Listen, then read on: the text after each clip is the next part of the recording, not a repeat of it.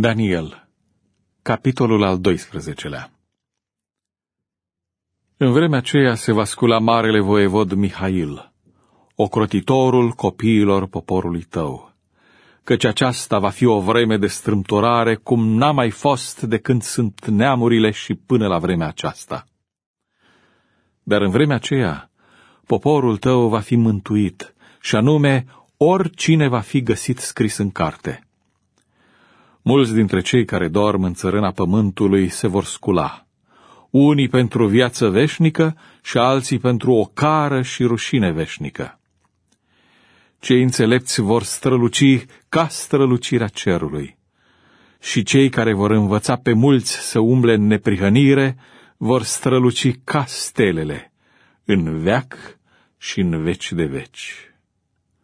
Tu însă, Daniele, ține ascunse aceste cuvinte și pecetluiește cartea până la vremea sfârșitului. Atunci mulți o vor citi și cunoștința va crește.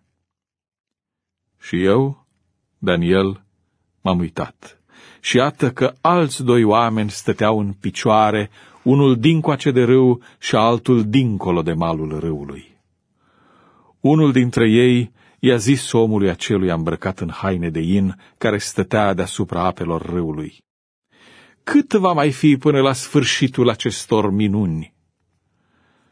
Și am auzit pe omul acela îmbrăcat în haine de in, care stătea deasupra apelor râului.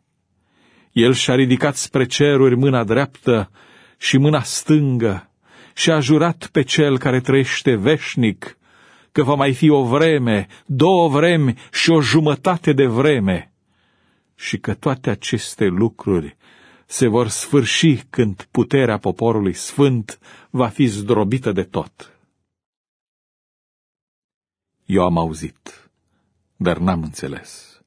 Și am zis, Domnul meu, care va fi sfârșitul acestor lucruri?